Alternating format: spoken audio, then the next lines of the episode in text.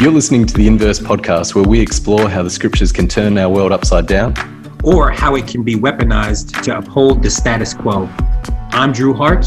And I'm Jarrod McKenna, and this is Inverse.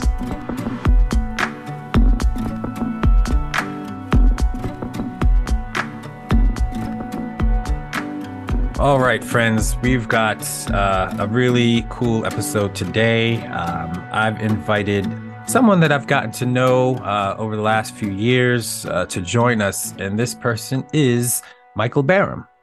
Uh, he has earned his PhD in New Testament at Union Theological Seminary, Richmond.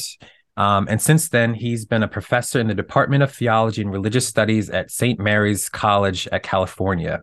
He's a member of and regularly teaches at First Presbyterian Church of Berkeley. And as a biblical scholar, Barram's work focuses on the formative function of biblical texts for moral and economic reasoning and on the emerging subfield of biblical interpretation known as missional hermeneutics. He's the author of Mission and Moral Reflection in Paul, Missional Economics, subtitled Biblical Justice and Christian Formation. And then uh, he's the co editor, along with me, a friend, Gimbiya Kettering, and also Michael Rhodes, of the recently released anthology entitled Reparations and the Theological Disciplines Prophetic Voices for Remembrance, Reckoning, and Repair. And this thing is hot off the press with Lexington Press. Um, and then he's also got one other book that's on the way. And I did, I can um, say that I got to get a cheat read early on of this text that's coming. It's called Liberating Scripture, an invitation to missional hermeneutics. And you can anticipate that coming out in 2024. Um, and uh, yours truly will actually be uh, uh, the forward I wrote for that book as well. And so I'm excited hey. about um, that book that um, people are really going to find uh, really useful. I'll lastly say about Michael, he is married to Kelly and they have two adult children, two daughters, aged 24 and 21. Um, Michael, welcome to Inverse Podcasts. I'm glad that you could uh, join us in conversation today. Thank you, Drew, very much. I appreciate it. Nice to nice to see you uh, digitally, and Jared, great to great to make your acquaintance. Yeah, glad. Yeah, it, glad to be connecting, mate. Hey, um, before you tell us what passage, we want to give you an opportunity to talk about um, either of those projects that um, Drew has just uh, mentioned, or anything else that you're working on at the moment. Um, so the the floor is yours. Well, I appreciate it. Uh, thank you, guys. It's great to great to be with you. Yeah, so let me let me say just a little bit about the uh, the book that uh, Drew and I were were working on. Um, that's that's something that uh, you know was what probably a two and a half year uh, yeah. little project and odyssey together and and certainly was a was a ton of fun working with drew and as you said gimbiya kettering and michael rhodes basically what happened was that um, a few of us in a in a session that I uh, co-chair with a guy named John Franke that I know you all have had on uh, before uh, on this question of of how do we interpret biblical texts if we're talking about uh, what God is doing in the world in a in a purposive way, in a in a um, a post missionary sort of the the old uh, traditional style of understanding mission as being you know converting people and colonizing and so forth. What what happens if we think about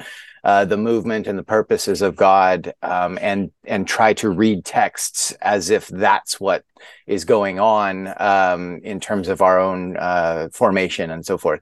Um, so that we did a session. Uh, gosh, it was back during COVID when we couldn't actually uh, be be together, uh, we did a session on reparations that had come up as something that we we all found interesting, and so a couple of us, Michael Rhodes and I, both gave papers in that session, and almost immediately, within a day or two, we got uh, invitations from uh, Lexington as a publisher and one or two others, and and uh, you know just saying hey would you like to turn these papers into a book and that we had they had come to us individually and and neither of us thought much about that we were just trying i think to work out our own sort of thinking and before long, we thought, you know, maybe that is something we should do. So the two of us talked, and then we reached out to Drew, and Drew knew Gimbiya, and it became this kind of kind of project pretty organically, really. Uh, we ended up with 16 contributors, and in addition to the the four of us. Um, with a mix of racial and ethnic ethnic backgrounds, mostly Protestants, a couple of uh, folks in Catholic contexts, uh, Christina McRory wrote a very strong chapter, for example, on Catholic social teaching that I think will be super interesting, not just to Catholics, but really for for Protestants in all kinds of ways. Um, and then we divided the book into three sections, basically. So a section on biblical texts and kind of coming from biblical scholars and interpretation that way. Then we did a section on uh, Christian theology, uh, which had a variety of, of theological voices, including Drew's, and then a section on kind of history and contemporary praxis, and and uh, had some historians and some other uh, you know activists and public theologians, so forth. Um, and in the in the mix of that, one of the things we I think we're uh, Drew might be able to speak to this, but I think we were most happy with is we had some sort of um, sort of intersection uh, short chapters, uh, including a, a, sermon by Duke Kwon and some other uh, pieces. Uh, Gimbiya Kettering wrote a very interesting sort of uh, semi-autobiographical piece uh, that are kind of um, kind of interlude chapters that that really draw out uh, some of the the sort of uh, the marrow, I think, of some of these issues uh, beyond a kind of academic sort of you know uh, feel that most of the essays are. So um, I'm really excited about it. I think there's a lot of wisdom in there. It was a it was a dream for me to have the opportunity to work with all of these scholars, and um, I will not I will not lie. Uh, large edited uh, volumes are a lot of work on, the, on the editorial end, but yeah. but it was it was it was really fun work, and uh, working with Drew, of course, as as you know, Jared is is always a invigorating process. So. Amen. Yeah, that's good. I, I do gotta let you know, Michael, and you can tease John about this, but we have not had John Franke on yet. So Oh, um, I thought can, you had. My apologies. No, we haven't. Okay. So you can you can go ahead and you can tease him a little bit. At some point, we're definitely gonna get him on. Um, he's been on my list of folks that I've got to get on sometime, but but you have permission to um tease him for not for you beating him, even though okay. our relationship goes back so much farther. Yeah, right. Um, right but yeah, as a book, I mean, I agree with you just in terms of the wide ranging um, voices. And um, I was actually quite moved by some of the um, essays and just the biblical interpretation and work and thoughtfulness. Mm-hmm. Um, some of the stories, there are really powerful stories on the ground of people actually working right. this out. So it's, I think that praxis, right? Along with these academics are just going to be really powerful. So anyway, yeah, I really appreciate uh, Michael played a very significant role. He was the kind of senior scholar of the editorial team, mm-hmm. um, and so um, really appreciated his uh, experience and helpful guidance uh, through the process as well. So um, really proud of this work. Uh, but kind of switching gears a little bit. Um, yeah.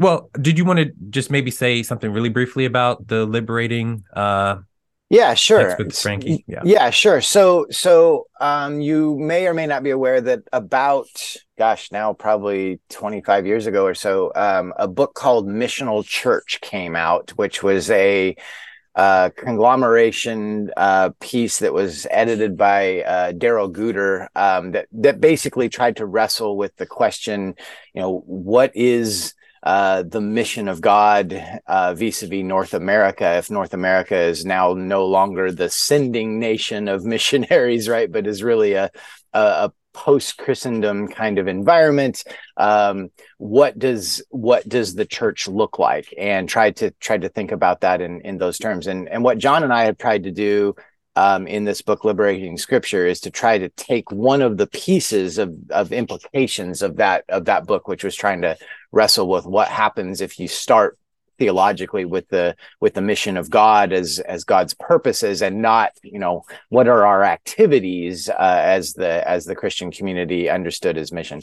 Um, we've tried to take the kind of the hermeneutical piece um, and sort of ground that theologically and so forth. And and essentially the book has two parts as as Drew knows and and I I should say just while we're talking that that John and I were pretty much jumping up and down when Drew had uh, agreed to to write the foreword. So um, just like, no, no, plug there, but um, the book has basically two parts. One is kind of a, a, a retrospective and a kind of an explanation of the 20 year, 25 year process of this of this uh, developing uh, sort of hermeneutical um, approach uh, that that um, we've been involved with for a long time. And then the second part is is John and me, uh, John and I, trying to uh, essentially suggest that as strong as that movement has been and as positive as we think that movement has been, we think it needs to go in really much more explicitly liberative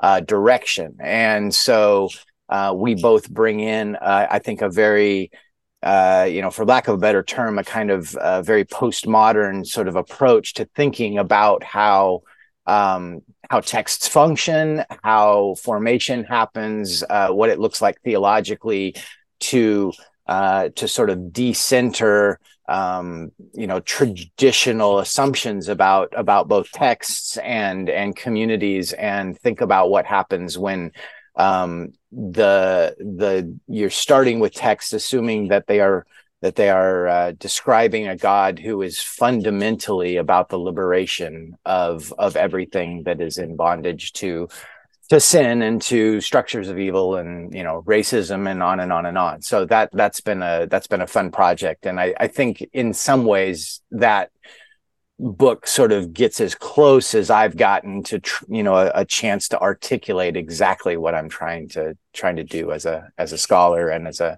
as a person of faith. So that's been, mm-hmm. been fun. So. thank you so switching gears now, um, yeah. you know that we like to, you know, really get into the Bible, um, and we like to ground our conversation around biblical texts. And so, uh, what passage have you chosen to ground our conversation around today? So I was thinking uh, because uh, this is what I contributed to the to the reparations volume that you and I did, uh, Drew. Um, I'm going to read a couple short little sections from Leviticus 25 of all places. This is the, hey the Jubilee uh, yeah. section. So I'll be reading uh, from Leviticus 25, 8 through 17. And then I'm Michael, gonna... I, I must warn you, I might be the only person who got excited when you mentioned Leviticus. yes, Leviticus. yeah. yeah, we, we, we biblical scholars and, and uh, you know, it, I, I, and I Bible nerds generally. For, yes. for people who know their scriptures, though, and have uh, like a passion around like um, uh, God's economic vision, mm-hmm. yeah I mean, this is a great place to this go. Is, this is it. Yeah, exactly. So I'll I'll be reading verses 18 to 17, and then I'm going to jump down to verses 23 and 24, if that's okay. Um, just to kind of focus real closely on on several things. So I'm I'll be reading from the New Revised Standard Version, the updated edition. Uh, so it says it starts out in verse eight: "You shall count off seven weeks of years, seven times seven years." So that the period of seven weeks of years gives you 49 years. Then you shall have the trumpet sounded loud on the 10th day of the seventh month, on the day of atonement. You shall have the trumpet sounded throughout all your land. And you shall hallow the 50th year, and you shall proclaim liberty throughout the land to all its inhabitants. It shall be a jubilee for you. You shall return every one of you to your property and every one of you to your family. That 50th year shall be a jubilee for you. You shall not sow or reap the aftergrowth or harvest the unpruned vines. It is a ju- for it is a jubilee. It shall be holy to you. You shall eat only what the field itself produces. In this year of jubilee, you shall return every one of you to your property. When you make a sale to your neighbor or buy from your neighbor, you shall not cheat one another. When you buy from your neighbor, you shall pay only the number of years until the jubilee. The seller shall charge you only for the remaining crop years. If the years are more, you shall increase the price, and if the years are fewer, you shall diminish the price, for it is a certain number of harvests that are being sold to you. You shall not cheat one another, but you shall fear your God, for I am the Lord your God and then down to 23 and 24. The land shall not be sold in perpetuity, for the land is mine. With me, you are but aliens and tenants.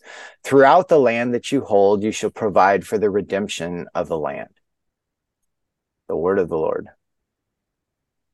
Thanks be God. Now I have to be disciplined and not jump into it straight away. But I'm I'm I'm excited, Michael. Um, mate, when do you first remember encountering the scriptures? Mm. I, you know, I, I I don't remember a time when I when I hadn't, to be perfectly honest. Uh, yeah. My my grandfather and father were both pastors of of churches. Uh, my grandfather uh, was was really uh, I mean it'd be hard to describe him in any other way than a kind of Baptist fundamentalist. Uh, he hmm. had a very hmm. very uh, rigid and and honestly uh, for me very difficult uh, kind of way of of looking at at at the Bible. And uh, you know, this is I have never made a, a you know, loved him, but uh, you never never made a, a, uh, a secret of the fact that I think he left me with a lot of sort of theological and biblical scars. Uh, to mm-hmm. be honest, right?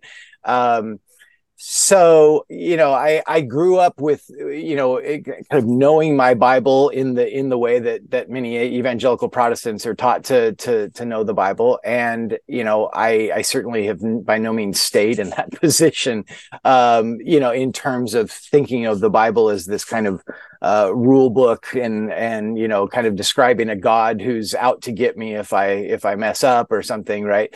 Um but uh, from a very early age, I can remember just the Bible kind of being infused in everything uh, that that we did as a as a family, and um, some of that was very positive, and some of it, you know, as I say, was was was pretty pretty challenging. My my dad, I don't know if you either of you are familiar uh, with an organization called Young Life, but my mm-hmm. dad was a was a uh, kind of high school uh, I guess you'd call it a kind of parachurch ministry, you know, with high yeah. school kids, and so ran uh, camps out here in California and and uh, Colorado and Canada for for many years, and so I kind of grew up, you know, going to Christian camps as a kid and watching my dad, you know, basically you know give evangelistic you know messages to to kids from uh you know high schools that they had gotten to come to these camps that were in most cases not not christian folk.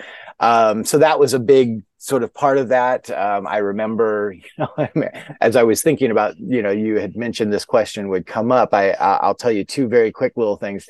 I remember being probably six or seven, eight years old, and one of my first memories of becoming really interested in the Bible as as a kind of object of of study potentially was um, actually uh, my folks took me to some movie at some again one of these christian camps or something and we saw this this film about the discovery of noah's ark if you can believe that there was something oh. about you know they had wow. Just, i mean yeah and you know at at six or seven nine years old whatever i was i was like oh my gosh and they talked about you know we've discovered this gopher wood and you know mount ararat or something and i was like okay i'm all in. I want to be i want to be an archaeologist and do that you know and and i look back now and i just kind of cringe right? And you know i remember seeing in junior high you know a horrible horrible film at a youth group thing, you know, on basically, you know, describing the rapture and how all, you know, half of the people in the movie disappeared all of a sudden. And there was, you know, weeping and gnashing of teeth. And I mean, that's the kind of stuff I grew up with. And so where that ended up, I don't mean to go too long, but where that ended up is I, I eventually, as an undergraduate, got a chance to travel to Central America back in the mid 1980s um, during a lot of the the wars and violence and so forth that were going on in you know post-revolutionary Nicaragua um, mm. and uh, Guatemala, Honduras, uh, Costa Rica, and saw things that that I just had never imagined um, mm. going on, and realizing mm-hmm. that it was not only that, but it was my government, and in many cases, hmm. uh, Christians supporting my government yeah. who were doing uh, just her, you know, in effect uh, either explicitly or complicitly doing things that were just devastating human lives. And I remember yeah. coming back and thinking, I don't know what that is, but that just can't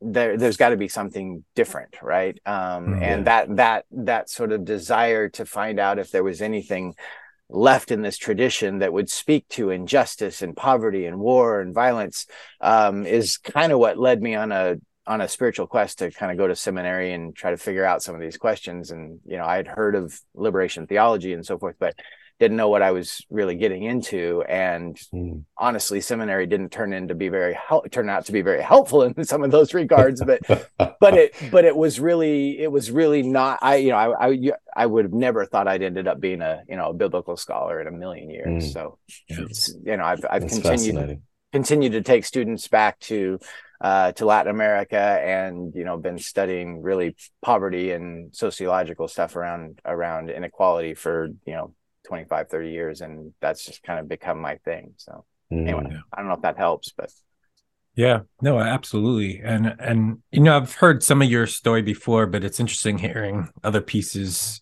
um together right now. Um drew they're quite two different very different scars right oh yeah. like the the, the scars yeah. of like uh, american rapture mm-hmm. theology mm-hmm. which always seems to involve films um, I, I, didn't. I didn't grow up with dispensationalism. Like right. I was spared all the, the scars I can't relate to. Right. Um, but I've got so many friends who are. But right. um, then the trauma, the, yeah. the um, trauma of um, uh, not believing ridiculous things, but seeing horrific things, and the kind of um, impact of uh, th- these theologies. Like, um, yeah, I find the intersection between the things that you've had to work through to find mm-hmm. a, a, faith that is life giving really fascinating. Yeah. Yeah. It's quite powerful. Been a journey for sure. yeah. Yeah. So you already kind of hinted at it as you were telling your story, but maybe you can make it a little more explicit. Like mm-hmm. as you think about your encountering of the Bible, um, how would you describe it? Like, was the Bible your experience and encounter mm-hmm. with the Bible an oppressive thing, a liberating thing, something else, something more nuanced? So How would you describe that, yeah. um, especially in those early years as you're growing and yeah. journeying? Yeah, I think that's that's really helpful. In fact, I would I would say certainly in the early years, I think I I probably experienced the Bible more I don't know if I could have articulated that I felt that I experienced it as being oppressive, um, but certainly the way that it was uh, served up was was fairly oppressive, right? Um, I mm-hmm. remember, you know, it, it, there was a there was a, a deep sense, and I don't know what this is in my you know psychology or or personal psychosis or whatever but i was i was the kid you know at you know 12 years old who was worried about uh you know what i had done that day even if i had you know let fly a bad word or something you know at school i was the guy who was racked with guilt and you mm. know would kind of go to my dad or or mom and try to you know figure out how to make sense of the fact that you know i i was i was such a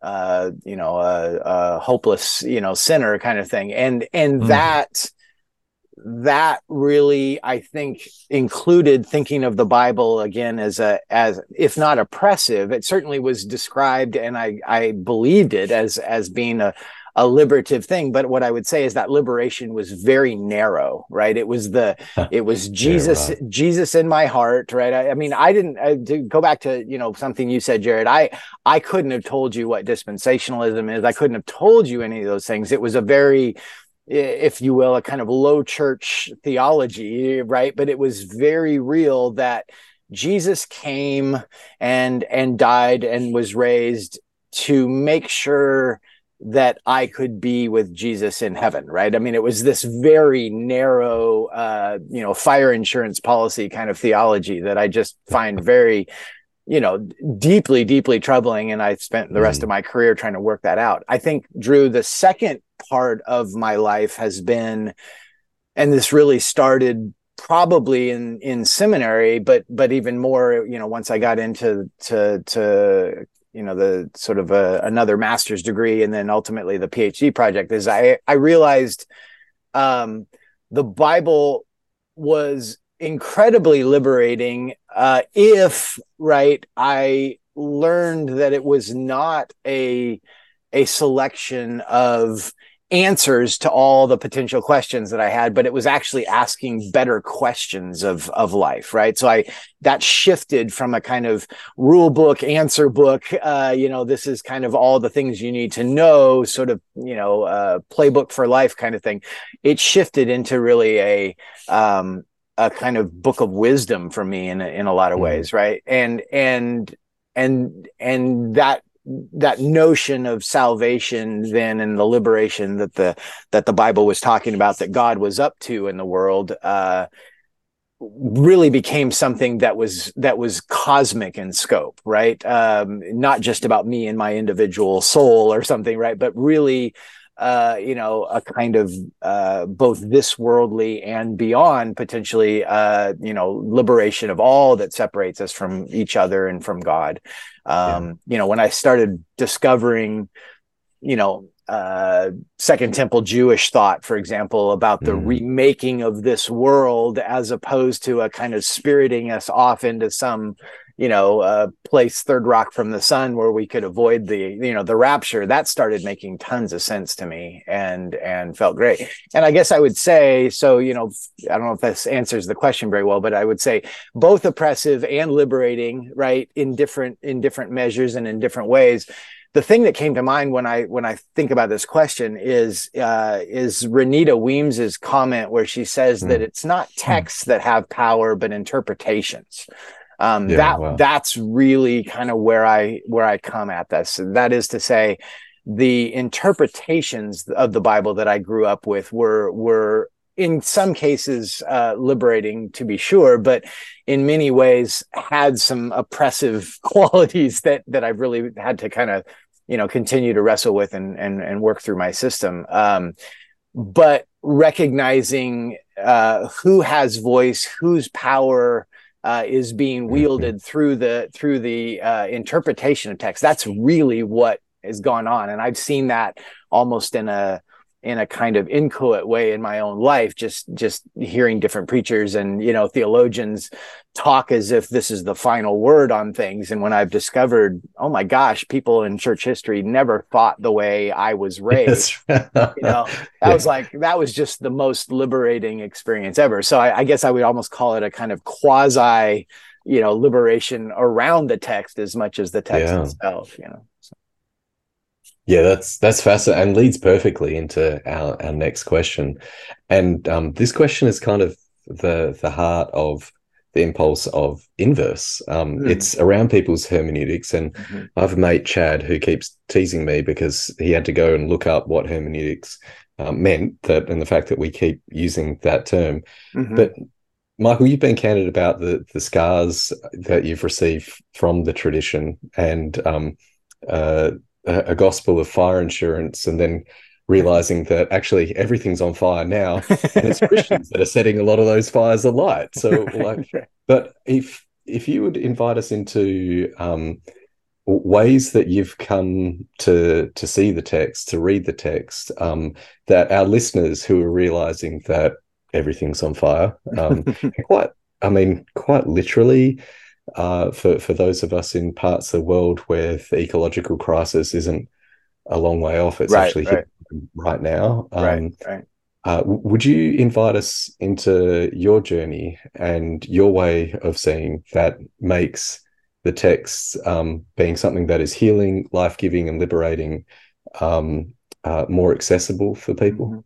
Sure, I can. I can try. Yeah, I, a few things come to mind. I mean, the the first thing, if I can go back just again and kind of to my own experience, the first thing I would say is is uh, being a you know a a 19, 20 year old spending roughly 10 months over a number of different trips uh, throughout Central America, experiencing and getting to meet, uh, you know, really interesting uh, biblical scholars and theologians and activists and folks that you know our our group had to you know move around uh, surreptitiously to get to meet with some of the folks that we met with mm-hmm. because their lives were in danger because of their their uh, liberative uh, moves that was incredibly uh, shaping for me right um, yeah. i just i first discovered paulo freire as a as an 18 wow. 19 year old in college um, I, i'll be honest i was i was told for a for a preparatory class for one of these trips I took to Central America uh, in college. Uh, the, the well, I was assigned to read, you know, Pedagogy of the Pedagogy Oppressed, of the and, Oppressed. Yeah, and yeah. and my and my the it is the text, right? And my, Yeah. my my my professor was, you know, just just you know waxed poetic about how important this book was, and of course, you know, if you've read that text, uh, it's difficult. It is a really, it is not, it does not lay itself out there. Uh, you know, if at least for a for a, a, a young, you know, white kid that had grown up in, you know, middle America kind of thing. It just, it didn't, it didn't. I, I it was just a lot of a lot of verbiage and. Um, but what was interesting was I picked up the kind of basic idea uh, you know, moving out of the banking model of education, for example, but also more deeply this notion of conscientization that that he Yeah. talks about. That that just became, you know, my sort of leitmotif, if you will, for the rest, really, of the rest of my of my life and career. So so in some ways that connects back to to the previous question that that you asked drew right for me the bible the bible and this connects again to the sort of the renita weems comment that i'm that i mentioned you know is that the the bible um has the power to be liberative but we have to be conscientized Mhm.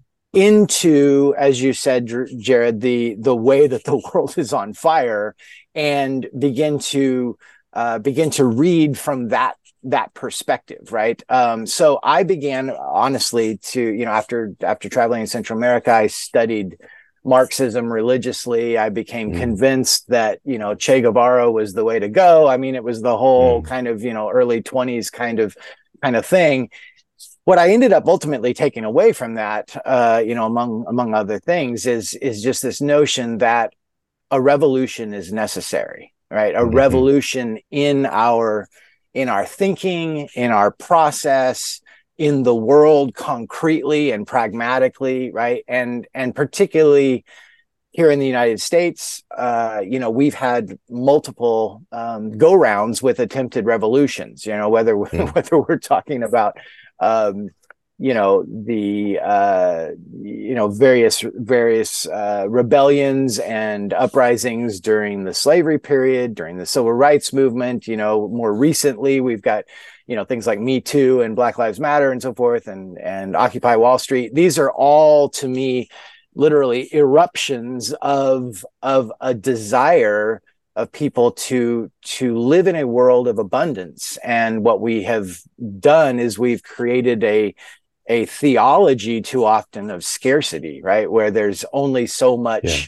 you know I, I was raised with grace coming out my pores in terms of what i knew i was supposed to believe. But in terms of my ability to embody that and experience that that grace of god it was it was very very measured uh, if that makes Mm. sense so Mhm. so the, the the outgrowth of that again is for me that the bible then becomes as i sort of alluded to earlier the bible becomes for me wisdom for the road um a kind of companion a kind of shaping uh thing um you know i'll, I'll be honest i'm not I'm not your Christian, uh, and maybe this is criminal to say, but I'm not your Christian who literally reads the Bible every single day in a in a hyper kind of devotional way. I've I've read the Bible so much in one sense that it has at least certain parts of it have just infused my very way of thinking. I can't reason outside of wrestling with the the Bible. It doesn't mean I Mhm. I I think of that in a kind of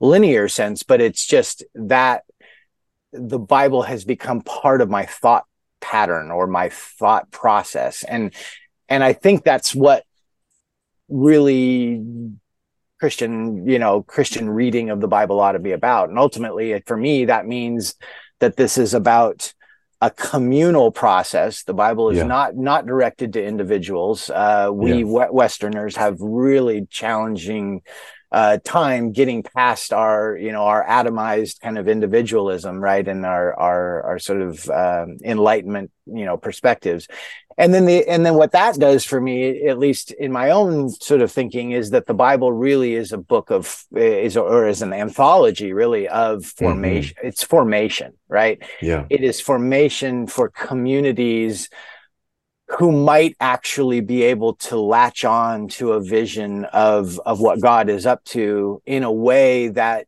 that is life-giving and beyond that it is yeah. about the becoming you know when i when i was growing up I, I thought the idea was i was supposed to become just like Jesus, right? Which always was impossible. And and what I've become what I've begun to realize as I've continued to read the Bible and wrestle with what it's what it's about and think theologically about liberation is that I think I think the Bible is trying to say follow Jesus, become more human, right? Because yeah. something uh-huh. about what Jesus was doing, I think, was becoming the most full Jesus he was he was called to be. And and somehow I think I'm called to be the most Michael that I can be because mm. there's only one of me there's only one of each of you and and that's what god needs in the world so to speak right if i mean that sounds kind of centering ourselves. I don't mean it that way, but it, mm-hmm. I think that's what's going on. So for me, this the last thing I'll say on this, unless you want to continue more, would be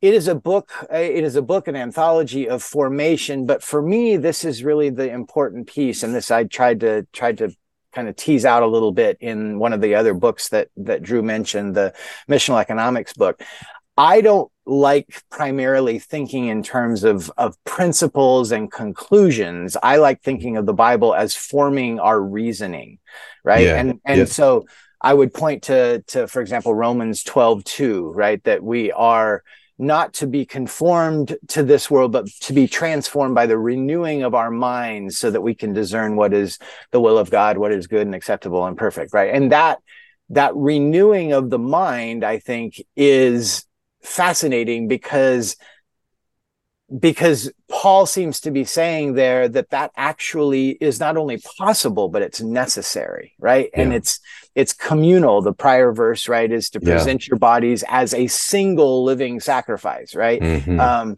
this is a communal statement and and so rather than say well i believe the bible says you know we should do x um, morally on this issue, or we should do Y morally on this economic issue, or whatever it might be? Or does the Bible literally say in, you know, in, in exactly so many words that we should have reparations for the African American community in North America? I don't think the Bible does those things. But what the Bible does do is it shapes and forms our moral imaginations, our reasonings yeah. in ways that, that then those, those questions that we bring to it, um, we're faced back, if you will, from the text with even deeper questions and better questions, and and and mm-hmm. pushes us out of out of the kind of control that we otherwise would attempt to have over the text. Yeah. Thanks, Michael. You can tell, you know, someone who loves thinking not just about biblical texts in general, but hermeneutics, right? um, as you really dived in and um, help people kind of process a little bit about your own approach to hermeneutics, your own lens, and certainly offering a gift that I think can be liberative as other people are also on this journey of trying to um, experience this necessary revolution, right? That you talked about, mm-hmm. these eruptions and how our collective moral reasoning might uh, orient us towards participating in God's revolution exactly. right here right. in the yes. world. So right. Right. I think that um, that's a really great segue for us to kind of uh, that's the perfect maybe, text. Yeah, lean it's into the, the institutionalization of, of of regular revolution. That's exactly. right. So so how might you know as you kind of guide us into conversation around um, Leviticus 25, how might you bring these gifts in terms of our own hermeneutics, our own uh, reasoning that might. Uh, I mean, I'm curious how someone who thinks about uh, biblical wisdom in that way and how it has infused your own sense of reasoning right that you can't think outside of the logics mm-hmm. of of the biblical stories and texts um, how how can you bring that to bear on leviticus 25 and certainly uh, enter in uh, with its relationships to reparations mm-hmm. um, and, and, what that might mean uh, for us to reason together yeah no i'm super excited to to get to explore this and and looking forward to what you can you can both help me understand even more and and wrestle with even more. I mean, I think the first thing, and and if it's okay, I'm just going to talk a little bit about, you know, this will be a, a, preview of the little chapter in our in our book yeah. that I did. Yeah. Um, one of the things I, I stress with my own students, my own university students, is that I want them to understand uh, moral logics, right? And and so to kind of preface this a little bit, I I try, and I'm not a I'm not an ethicist, I'm not an I'm a, an expert in this, but I try to uh, expose them to a variety of of of moral uh, ways of reasoning, right? So we we look oftentimes in my classes at things like libertarianism and utilitarianism and uh, you know deontology with uh, Immanuel Kant, right? Uh, we look at uh, John Rawls, for example. We'll look at Aristotelian, uh, you know, understandings of of telos and purpose and so forth, right? Um, virtue and, and, and such and then you know occasionally even think about you know how how do those kind of major western ways of of reasoning morally how do they uh, often founder on uh, the shores of again individualism and uh, kind of uh, you know uh, fixation on principle as opposed to embodiment and and so forth that yeah. we find in um, you know in in much more marginalized uh, communities right um, as well as indigenous communities and so forth so the the point there is um, and again i do not profess in any way to be an expert on those things but what i try to do is set the bible alongside some of those things as a hmm. conversation mm. partner right mm. um, because i think student what the reason that the, the, way that that helps i think is and i'll, I'll get to the 25 here in a second the, the way that that helps right is that um, students immediately recognize as we sort of unpack their their utilitarian tendencies, for example, mm-hmm. which which we all are at some level. Um, they recognize the libertarian tendencies in our in our in our society, at least here in, in California, right? And so yeah. I was about to say, Mike, we, we probably all are, but Americans more than yeah, most. yeah, no, absolutely, absolutely, yeah, we are we are extra. That's a very good way to put it, right? So so I try to start by by helping them understand, hey, in utility, right? What we do in utilitarian thinking is we focus almost entirely on the results on the consequences on the on the on the on the outcomes of our actions right? And so fundamentally you know utilitarianism basically says hey you know whatever does the best for the most right? Weighing kind of these yeah. you know notions of pleasure and pain with jeremy bentham right? The the idea there is that um utilitarianism works really well if you are part of the majority but mm. it actually tramples on you know minority voices right and so mm-hmm. as a kind of counterbalance to that right uh, libertarianism comes in uh, full force and says you know you own your body you own yourself it's all up to you right and and you uh your um, autonomy in the world is is sort of predicated on a notion on notions of consent on on notions of, of again self ownership and so forth. And what i try to help students see uh, more inductively than than than anything is is that i think particularly libertarianism just flat out does not show up in the bible. I have mm. yet to be able to find a a shred of libertarian logic in the bible whatsoever. Because um, not because libertarianism doesn't work really well if we're thinking about, uh, you know, again, bodily autonomy or something, right? But but it doesn't work well in terms of uh, moving into community and and thinking you know about what what happens as jarrod as you said you know ecologically in the in the seventh or 100th generation from us today right sure. um, or even or even now and so mm-hmm. so what i what i try to do then with with leviticus 25 is to say notice that this text is coming at a whole range of assumptions or uses has a bunch of assumptions that are just for lack of a better term are just revolutionary from a mm. from the perspective of a society that is bathed in i think primarily you know utility and and and and liberty in an in a narrow sense right? Um i mean for for just for one obvious at least to me kind of obvious thing is right the, the idea of the jubilee is that every 50th year the land is to be reverted back to its original owner right? Um, mm. and there's some there's some caveats about what happens within walled cities and so forth but we don't need to get into those those minutia the basic point is there's a, a, schematic assumption, right? Again, I say schematic here because you know this is the the sort of biblical narrative that says there was a moment in which you know the people entered the land, and and we could get into all the the colonizing questions around that as well, right? But but the people enter the land, and what happens is that they get divided up by by tribe and clan and so forth, and every every individual family gets a plot, right? And over the course of every succeeding 20, 40 years, the assumption is people are going to have bad crop years. They're going to encounter difficulty in various ways. And eventually people are going to lose their land. It's going to be bought up by others. This Jubilee text comes in and basically says, from the perspective of God, and this is what I find it most interesting God says we are going to do regular iterative wealth redistribution. That's right. most con- you know, concrete sense.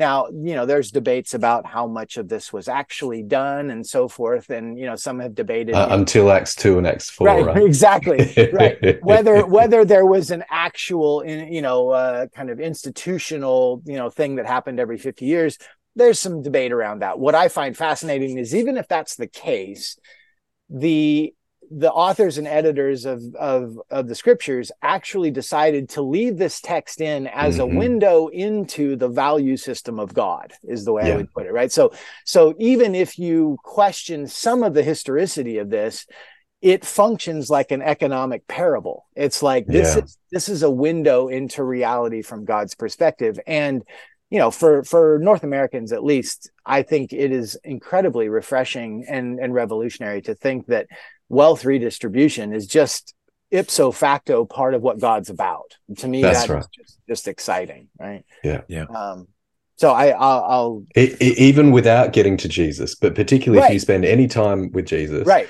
And um, I mean, Michael, you know, um, Drew and I harp on about the same stuff all the time. Right. um, liberation and nonviolence, as long as it's a liberating nonviolence and a nonviolent revolution, Amen, like liberation. Yes, right. Um, but as much as Jesus talks about enemy love, there is more material, and Jesus' whole ministry is shaped by these texts. Right. It's almost Jesus's big thing. Yes, absolutely. And what what I find so incredible is people's blindness mm. to the Jubilee, Jubilee economics of yeah. Jesus, which actually get him crucified. But when when, when I'm talking about our Lord, um, we're talking about Leviticus 25. We'll leave those reflections, but um, Drew, no, I think you're, you're absolutely right. Absolutely right. Yeah, no, I, I I agree. I mean, I remember, you know, when I just the the power of Leviticus in terms of thinking about freedom from slavery, restoration mm-hmm. from land, um, recovery of debt, release from debt. Like mm-hmm. it's just powerful and it's it's so encompassing, right? For a whole range of ways that uh, humans find themselves um, captive, struggling, oppressed. And I think that, um, as you said, Michael, it doesn't really matter if they never practiced it or not, right? um, um, maybe if they didn't, then then it's uh, uh, an exposure of our right. often willingness to skirt right what God is doing in the world and what God what God desires of us. Mm-hmm. Um, but it doesn't take away from the ethical call and vocation and responsibility that we have uh, for each other. And I think that you know when I I um with students um in the past, I think this coming spring will be the first year that I won't do it, or at least won't at least for this one year at least.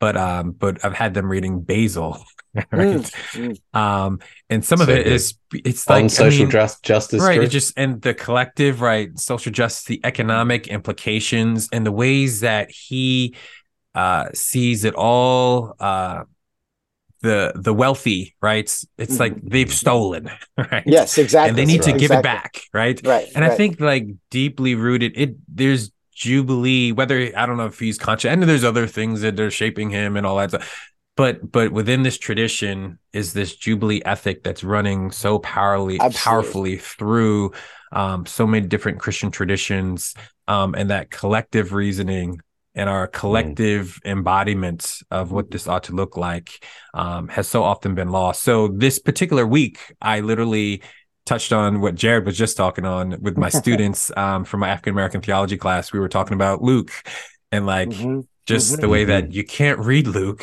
yeah. and escape Jubilee. No, right? absolutely. Like, Everywhere. He peeks out of every corner and behind every bush. You know, some people, right. you know, Satan is behind every bush. No, Jubilee's behind every bush in the Gospel of Luke That's for good. Jesus. That's good. And every parable and teaching is just there, just won't. It's unrelenting, right? Yeah. Um. And and I think that um, we would do us well to study the same texts that Jesus did. Yes. To be informed exactly. by the same wisdom um, yes. that is shaping his own moral imagination and shaping his own reasoning to the particular challenges that he's facing in his day.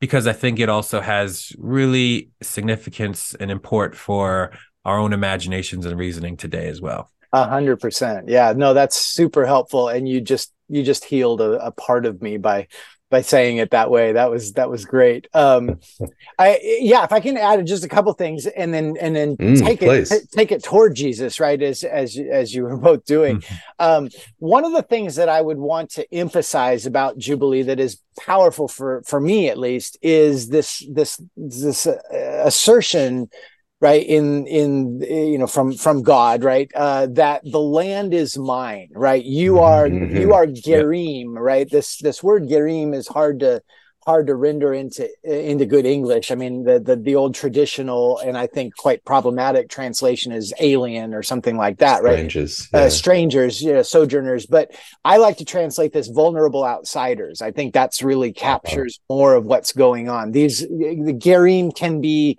uh, depending on the text, it can be either folks who are literal foreigners to that people, or it can be folks who are also Israelite but out of their own district, right? So they are yeah. they are naturally uh, vulnerable economically, socially, and so forth without without their kinship connections and so forth. Hmm. So so when God says, you know, the land is mine, you are Gerim, you are vulnerable outsiders and tenants with me, right?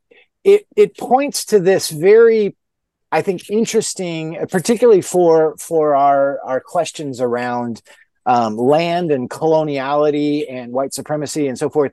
It's it's pointing to a kind of moral reasoning again that assumes that the land belongs ultimately to God. And yeah. I love I love the part where it says when you buy land, right, you're actually buying a number of harvests. You're not buying the mm-hmm. land. Land mm-hmm stays mine, right? Mm-hmm. God is the landlord who provides the land who for those who have lost it. And ironically, God says in effect in the text, right? Those of you who think you are owners, the ownership class, you are actually tenants and and mm-hmm. right? That's that's so important to kind of capture the the way that that's kind of turned back around. Yeah. The last that maybe another thing I would just quickly say is is notice that, and I think this is you you all talk about you know Jubilee being shot through in Luke. I would actually say biblical justice always starts from the bottom of the mm-hmm. system. Yeah, and this this is shot through the entire Bible, right? Yep. Uh, yeah, that's right. So so I've always tell my students, you know, when we talk, uh, you know, uh, in the United States about politics, for example, or we listen to a, a politician who might be running for president or whatever, what what usually happens is they say, you know, my policies or my my my platform will be the best thing that the middle class has ever seen, right? Or you know, so upper middle class. we always we always pitch it to the people who have the most power and and the Bible always starts with the widow, the orphan, the gerim. That's right? right. If those people are are faring well, then you are moving toward becoming a just society. And, and yeah. even though we are not a theocracy in in either Australia or or the United States, um, I think that's a pretty positive value to to to sort of carry into our conversations. Mm-hmm. And then and then where that goes, I think is and and this is something that I would say is for me has become perhaps the most obvious thing that is overlooked in most, uh, unfortunately, too much of our Christian uh, reasoning around justice issues and liberation is the Bible is just fixated on unmet human need. That's right need is kind of you know when you talk in terms of utilitarianism for example you're talking about well what are the consequences if you're talking about liber- libertarianism you're talking about what is you know what is what do i own what do i control what do i have autonomy mm-hmm. Mm-hmm. the bible says fooey with all of that stuff the need of those who do not have what they need to survive and to flourish as full human beings you cannot have a society of shalom if there is unmet need. And somehow yeah. American Christians just gloss right over the need question and we go right to things like, well, does somebody deserve my help or something, which is, you know, the Bible just, you know, rules that out as as anything. Yeah. And then, as you say, right, you get to Jesus in Luke four, who you know stands up and and and reads Isaiah, and and you know, uh, fascinating to me is you know how the text in Isaiah says, "I I was I've been anointed, you know, to bring good news to the poor and so forth. I've been christened, I've been Christed mm-hmm. to do this, I've been Messiah to do this." Yeah, that's actually Isaiah talking, right? right. Uh, which is which is fascinating. And then Jesus appropriates that and says, "Today this has been fulfilled in your hearing." The last line, as you as you both know, is really a, a statement of jubilee, right? That this is yeah. the acceptable year of the Lord. Year and what's, Lord. Yeah. what's what's so great in, to me and and isn't brought out adequately enough by by most of our our sermons for example is they decide they want to throw him off a cliff after he you know after yep, he delivers right. this stuff. Yeah that's if right. that's not a good indication that that they recognized the revolution that he was talking about uh, and and how offensive it, it was to their sensibilities I, this is kind of crazy you know? Yeah, yeah. that's right. That's good. So good. Yeah and I think that reframing, right? Of, um, I mean, I think that's where your work is so powerful is the reframing of the kind of questions that the Bible wants us to grapple with, centering on like unmet need, mm-hmm, right? Mm-hmm. Um, um, it's not the kind of questions that I mean, and you do this even in your um in your essay, like you begin, you know, all the all the different reasonings and why you know reparations just isn't actually feasible right, right, that, right. that's how people want to start the conversation right, they're trying to find their way to skirt and avoid responsibility it's the beginning of the conversation mm-hmm. um, and that's just not the logics um, there you have to skirt completely the reasoning of biblical wisdom to go yeah. in that direction and i think that's yeah. pretty powerful to make that so clear well, uh, yeah, eh, that's I appreciate that, and I think what's what's interesting, right, is that is that both you know, and again, there are other moral logics that we can talk about, but both utilitarianism and libertarianism, I would argue, both de-emphasize historical realities, right, yeah. and they decontextualize everything, mm, right. So, yeah. so they and and it's fascinating to me that you know that Western moral logics have so often tended to go toward the the supra historical principles mm-hmm. Mm-hmm. above the embodied realities of life, right? And what yeah. the Bible does is says, no, no, no, no, no. You actually can't skirt and decontextualize, skirt around and decontextualize, dehistoricize the realities of injustice that have taken place. In fact, you have to face them squarely, right? Yeah. yeah. There have been injustices over the last 50 years. Deal with it now so that the future opens up, right? Yeah. Um, what we seem to to think is uh, you know if if we don't talk about this too too uh, intentionally right eventually everybody will forget about it or everybody yeah. will just give up right? And i mean i'm sorry but i just you know in in the love of jesus i just have to call bs on that. That just just not that's not true right? Yeah. um, there's something about this that says abundance actually exists but it it is only um, realizable, so to speak, right when we begin to actually deal with deal with the fraught past and mm. and the fraught present. Right, I, I'm mm-hmm. just convinced that you know you you read i mean there's a famous article that i i reference in in my essay by a guy named david horowitz right who came up with all of the, as you said drew these, all these reasons why you know reparations is wrong and da da da da da you know and and basically it's just that he's starting with all the wrong sort of in my mind right all the wrong sets of of uh, assumptions from the get-go right? And yeah. and if we started with human need for example all kinds of things would shift in our in our moral sensibilities. But but we're we're too convinced uh, that um, you know desert as in deservingness merit right this you know i mean I, yeah. if i could get rid of one story in the united states it would be the american dream because i think that is yeah. that is our our crushing myth uh, that yeah. has some has some power in some context, right? But it, the dark side or the shadow side of that story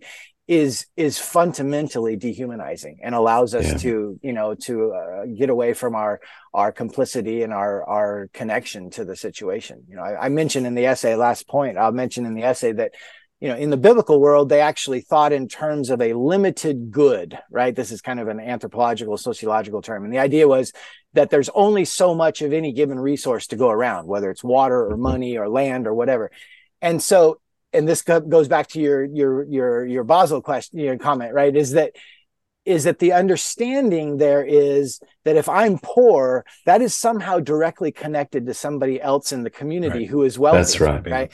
And yep. and what we've done in in you know late 21st century capitalism is assume that because Adam Smith said wealth can be continually created, we don't see any connection between me and somebody else because apparently again going to the american dream mythology right they are in the situation they are in because of their own lack of initiative or hard work or whatever which yeah. is just hogwash you know so. which is a deeply theological vision it, yeah. it's just got it's just got little to do um, exactly. with the Hebrew prophets uh, or the one we like believed to be Messiah. Absolutely. Like it's absolutely. Um, but it's it's deeply like um, Michael Drew and I have joked, um, uh, and you know, it's anecdotal and it's um, broad brushstrokes. But the difference between an Australian like uh, imaginary or like mentality and American is that an Australian person um, sees somebody who's down on their luck and goes, "Oh my goodness, that could have been me." Exactly. Um, right. While an American goes, glad that's not me. exactly. and it's it's so subtle. Um, right. But it, even the political right has to appeal to like concern for the battlers, right. as in those who are doing it tough, yes. those with their backs against the, the wall.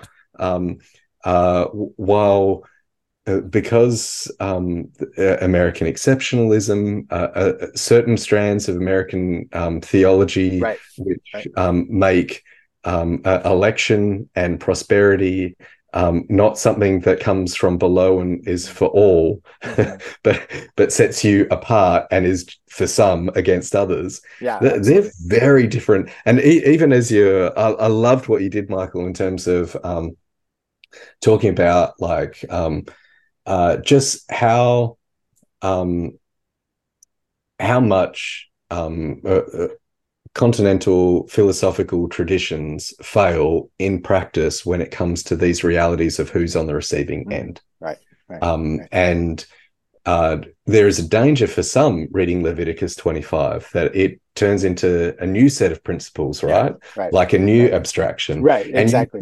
actually, Leviticus 25 talks about um, Sabbath 1st mm-hmm. and Sabbath is connected to like an ecological practice mm-hmm. um, of um, uh, even the creator rests. Um, so our life isn't like enslaved to the market, and right. God's in no hurry, and we shouldn't be as well. Right. Um, uh, Terry Eagleton talks about one of the um, most wonderful things of either being a Jew, a Christian, or a Marxist is that you actually get to prize laziness. That's beautiful. which which is is so good. But it's it's a it's an ecological practice, um, but it's also a liberation praxis. Right. Like um, the number of times that Absolutely. it goes back to um, don't forget mm-hmm. you're enslaved in. Egypt right. um, it, that it, it is about who the creator is and what the creator's business is. Right. Um, right. Both the goodness of creation. Hey, this is mine. I'll give it to who I please, and this is what you're to do with it if you're to have it. right. Or actually, what's implied is I'll take it back. Right. Right. Absolutely. Absolutely. That, that's a that's a completely different way of considering neighbor, not Absolutely. as an added extra once I'm right. sorted, but we're into this together. They're yeah. they're different ways of seeing the world. Completely, completely. And and and you know, we see this going all the way through the scriptures, right? I mean, just to to, to riff on this one little piece. I mean, notice what Jesus does in the Sermon on the Mount in, in 624, right? Where mm-hmm. he says you cannot serve God and, and wealth, right? Yeah. Um, that notion is that we are we are in bondage to something right he says you can't yeah. have two masters you're going to love yeah. one and hate the one you not know. not you shouldn't right you, you do, actually can't right? you are you are somehow caught right and then what's fascinating to me is then he goes on and says you know so as you're seeking the kingdom right don't worry about all these all these things which i always ask my students you know it doesn't seem like jesus is kind of blowing smoke right uh, because he's implying that all these things will just show up if you're you know you got the right you right attitudes or something and and i think fundamentally what jesus is doing there is he's saying that's us meeting each other's needs. Other's, it's communal, right? When you when amen. you read those texts or the the rich young ruler kind of text, when you read them yep. individualistically, right? You you all you see is what you have to lose, but we forget, you know, with the rich young ruler in Luke or or in the, the parallel passages in, in Mark and Matthew, that the the statement is sell what you have and give the money to the poor the community yeah. is benefiting and then you know peter comes back and says well what is going to happen to us and jesus says you're going to get a hundred times all of this stuff and yeah. that's i that's i think because the idea is that the the whole community now is right. going to have each yeah. other's backs and, right. and, be brothers and sisters right in this process and, and, just in case you're in danger of thinking jesus is either a utopian or talking about some otherworldly reality he adds at the end of that and persecution. And persecutions uh, in apparently, right. if you jump into Jesus' actualization of Jubilee economics, you can expect a hard time from economic systems that actually benefit of holding land in perpetuity as if it was theirs and didn't belong to the creator. Mm-hmm. absolutely mm, yeah good. there is there is going That's to good. be a, you know there's a fight here yeah and and mm. and yes it must be you know it must be appropriately nonviolent and all of that right but uh, but i mean one of the things that i keep coming back to uh, you know over the years is there's a text in uh, I don't remember the exact verse. Somebody can check me on this, but there's a there's a text in Amos that actually in Romans uh, 12 Paul picks up on, hmm. and the and the the idea is um, that you are to hate what is evil. And, yeah. Amos yeah, says, yeah, you know, yeah. hate what is evil. What is evil, cling to what is good. Cling to what is good. Yeah, I've always, I've always found that fascinating. That I think it. I can only speak for for myself and you know my my own community, but it, but if I can speak sort of, um, at least in general terms, it seems to me that North American Christians have not learned to hate well enough the correct mm-hmm. Things That that's is to good. say that's we good. we don't hate evil enough and i think yeah. that's that's where a, a, a reparations conversation has to that's go, right. right that's yeah right it reminds me i remember um the first time i met uh, fred shuttlesworth while he was still mm. alive in fact i got to wow. meet him multiple times but the first time was the only time where his like mind was like quite still there and he mm. talked quite eloquently about hating segregation mm. mm-hmm. and it's quite yeah. striking and powerful yeah. the way yeah. he talked about it right? Right, right? um and i think that that's the kind of hate right exactly, that actually exactly. needs to be cultivated so it wasn't right. people right right um but it was the systems that were destroying people's lives that's and the conditions that they were forced under and i think that exactly. um that kind of hate actually is is righteous yeah mm-hmm. Mm-hmm. imagine pedagogies like uh, imagine formation processes in our churches where it came to questions of economics and it's like how, how do we hate systems that don't have that that triad of god's mm-hmm. concern for the vulnerable um, mm-hmm. the, the widow the the orphan the stranger um, it, if that isn't functioning in the economic systems that we're a part of either because of authoritarian idealistic visions that actually come at the cost of millions who have to be hid away mm-hmm. or um, the quite public um, and the the numbing and the amnesia mm-hmm. of the mm-hmm. realities of like late great neoliberalism, um, uh, uh, uh, Fukuyama's end of history, mm-hmm. where this is good as it's get, and we're right. just tweaking the system. Right. Like quite quite literally, even from when Drew and I started the podcast to now, there is a change in the tone of conversation because people are aware that our current systems aren't working mm-hmm. for most. Mm-hmm. And there is this, um, I don't mean this in like any uh, exaggerated um, or um, inflammatory way, but trying to name this quite precisely. Sure. Um, it, there is a return to an attraction to fascism. Mm-hmm. Yeah. Um, and a, a, form of nationalism um, in response oh, yeah. to uh, uh, a global economic um, reality that has been made invisible um, to to many, and people feel on the receiving end, Right. and um, or a return in some cases to authoritarian forms Right. of socialism instead of democratic Mhm. forms of socialism, Right. Um, and uh, that in itself points to um, any talk of th- those of us who bang on about nonviolence all the time. Um, it is it is ridiculous and anemic unless it's connected to a Right. nonviolent economic practice. Right. Right. And if those needs aren't being met, any talk of nonviolent protest Sorry. i- is just ridiculous. Right. Like um, we actually have to have forms of like um, economic care and concern that aren't doing violence, Right. um, so we can actually challenge those things, even if they're small little experiments. Yeah, absolutely. No, completely agree. Yeah. And I, and I think one of the the ways that that plays out concretely in churches, um, you know, particularly in a in in a, a, a wider kind of white supremacist bathed uh, society, is that Yeah. we we valorize and and honor uh you know politeness for example Mhm. rather rather than hating the things that need to be hated right and Yeah, so that's right.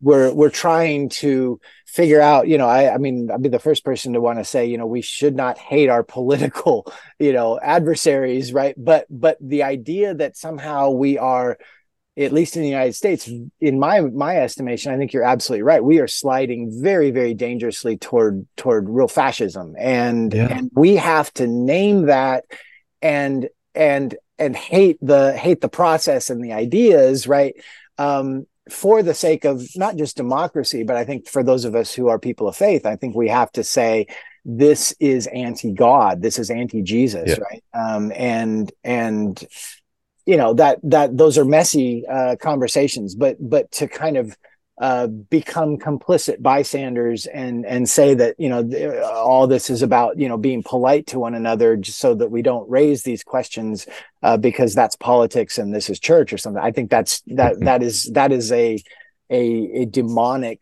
level of of uh, you know um, avoidance, right? Um, Yeah. So Well, Michael, um, can can I ask? I, I'm- I'm aware of the time, but um, you mentioned politics and, and church. Um, if there isn't economic practices of neighborliness amongst God's people, um, if, if communion is merely symbolic, um, uh, or like uh, a, or confined to a sacramental kind of personalism, that it doesn't become a, a public practice mm-hmm. of like actually sharing bread with one mm-hmm. another mm-hmm. and making sure that some aren't going hungry while others stuff themselves. um, what what is the place of church when there's no economic reality that looks like church? Can I put the question like that? Like, what is well, for those listening and going? Actually, we do a little bit of the works of mercy. You, you mentioned a friend who's got a chapter on Catholic social teaching, um, mhm. Catholic framing of the works of mercy versus the works Right. of justice are actually very helpful. So maybe we've got a an op shop. What do you guys call them? A thrift store. A thrift store at church. Um, maybe we do some food parcels. Mhm. Uh, but when it actually comes to to sharing together, um, we we don't actually have that thicker practice. right, right. Um, what is the place of churches being real alternatives? Yeah, that's a great question. I, I don't know that I have a fantastic, you know, uh, examples or whatever, but I would say it's absolutely got to be the case that, you know, when when I was growing up, I used to hear hear phrases like, you know, the the the church is, you know, a a missionary outpost of the kingdom or something language you know that, that somehow this was kind of the the foretaste of what god was up to but usually that had to do with you know us foretasting the way that we were going to get out of here eventually right? And as i mentioned in the way and and and i think what what what we have to be doing is um experiencing uh both difference right uh within the community. I think i think our segregated 11 o'clock you know church hour in the united states is is really uh, you know it's probably nothing short than an abomination i mean it is it is deeply problematic we we have to um I think be practicing actual engagement, uh, you know, with difference. And I'm thinking, you know, not just racial ethnic difference or gender difference or whatever, but but even socioeconomic difference, right? Uh, that mm. that our communities um, that uh, you know talk about uh, stewardship campaigns and giving campaigns, and yet we haven't actually dealt with the fact that that we have homeless folks or house, you know unhoused folks all around the corner. Yeah, this is a this is a deep problem. I think we're going to have to move toward a notion of ecclesiology that is more about belonging than about joining. Um, mm. I'm really tired of you know of kind of the traditional. I mean, I'm thinking more here in an academic institutional sense, right?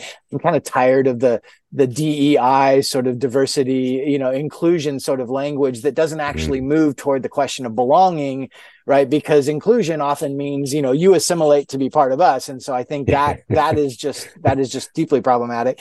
I think what what I would say also is the the opportunity um to to use whether it's our our our human uh, resources or our buildings in different ways right to create uh, community and and refuge and so forth. I'll, just give one I, I don't know that this is exactly what you were what you were thinking about but but I'll I'll give you one quick little uh, image that has never stopped uh, kind of playing in my brain. There is a a church in the Tenderloin in San Francisco, which is one of the most uh, you know economically uh, challenged areas of of San Francisco. It sits bounded by some of the greatest institutional and corporate wealth in the world, uh, some of the the, the most um, um, amazing uh, financial wealth in the world in just you know within a, a few square blocks. But in the Tenderloin, uh, where there's you know there's lots and lots of poverty, child poverty, um, various kinds of things. Um, there's a church there called Saint Boniface, and uh, I remember, uh, you know, once or twice being in that neighborhood with students on a project or whatever, and you walk in on a on a wednesday morning let's say uh, you know 11 11 30 in the morning you walk into the the church and you listen because the the the sanctuary is completely quiet right? Eh, or or dark right? No one no one is is in there moving around and and you listen and all you can hear is snoring. Mm-hmm. because the pews are full of people who are unhoused Mm-hmm. And the doors of the church are open so that every day people can go in there and sleep all day in a space of safety, right? Um, to me, that is being church. Um, that, mm-hmm. you know, that that's not the only thing it would look like, but, um, you know, I think so often we have this, this notion of, you know, churches is, is somehow a kind of community that has office hours and it's open at certain times and not. I just, I love that image that this is a, a, a place of safety for for um, you know all of the all of the Samaritans and all of those who have gotten beaten up, right? And as you mm-hmm. said, as you said, Jarrod, you know it was it was Martin Luther King Jr. right who pointed out, you know, the problem is the question that the priest and the Levite are asking in that Good Samaritan story, right? What's going to happen to me if I try to help? Rather than what's going to happen yeah. to him if I don't, right? Um, yeah, yeah, that's got to be our that's got to be our moral logic. So yeah, that's so good. You know, one of the uh, resources that I've really appreciated that kind of gets at your question, Jarrod. Um, there's a which I think we can all appreciate this uh, combination of people. Antonio Gonzalez, Latin American Mennonite, mm. um, and so he has a book called um, what is it? God's reign and the end of empire. And it really is looking at um, the global capitalistic you know multinational multi-global like corporations and the pressure. And and he really helps push towards the end this vision of communities under on the underside right? Mm-hmm. um, that are really creating uh, counter communities um, in sharing in life and all. Also resisting, but recognizing like these are powerful forces. They're right. not, yeah. and so there needs to be something embodied and practiced on the ground, right? And I think Amen. that um, it's a really powerful witness that invites us to resist, to challenge, but also to build. yes. um, and collaboratively and communally um, to make sure that we create space that is actually liberating and life giving right. uh, for our own communities and for those that are the unmet need right, right. in us and all around us right? Yeah. i think yeah, it needs that needs to be a part of our our life. Yeah. Absolutely. Absolutely. I've just looked it up drew. Yeah.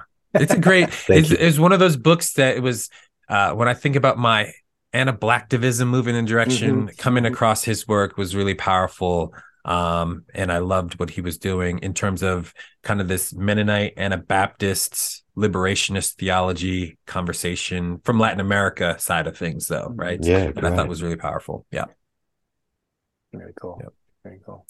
Well, this has been so good, Michael. Um, I know people, if they get the chance, whether I, I will say this as a little shout out to the book again, but um, because the book is expensive, if it's too pricey for you, ask your local library to uh, get it. And then, That's right. And then you can go read Michael Barram's chapter. It's chapter five.